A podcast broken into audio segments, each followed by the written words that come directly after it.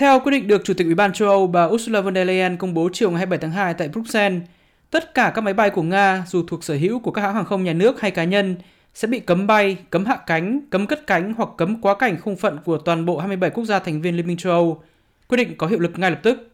Trên thực tế, trước khi Liên minh châu Âu ra quyết định chung của cả khối, rất nhiều nước thành viên Liên minh châu Âu đã ra quyết định riêng đóng cửa không phận với toàn bộ các hãng hàng không Nga.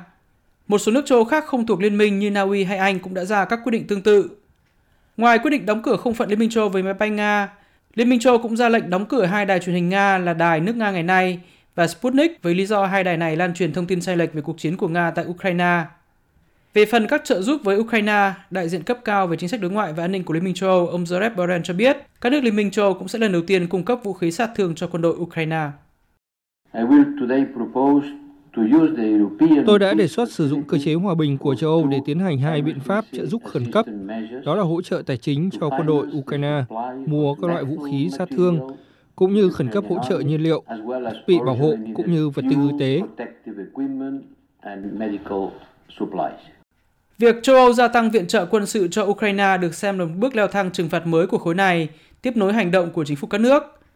Trong ngày 27 tháng 2, các nước như Bỉ, Hà Lan, Đan Mạch, Pháp và đặc biệt là Đức đều tuyên bố sẽ viện trợ vũ khí cho Ukraine, chủ yếu là các loại tên lửa chống tăng, súng phóng lựu và tên lửa phòng không vác vai. Trong đó đáng chú ý nhất là việc chính phủ Đức lần đầu tiên sau nhiều thập kỷ từ bỏ nguyên tắc không cung cấp vũ khí cho các bên đang trong xung đột và quyết định gửi thêm viện trợ quân sự trực tiếp cho Ukraine.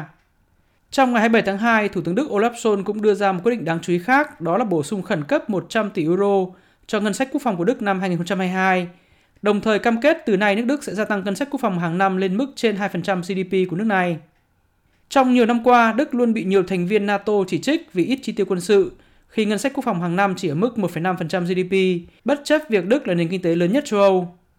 Ngoài việc gia tăng chi tiêu quân sự, Đức cũng thông báo sẽ xây dựng hai cảng biển mới để gia tăng nhập khẩu khí hóa lỏng, thay thế nguồn cung khí đốt từ Nga.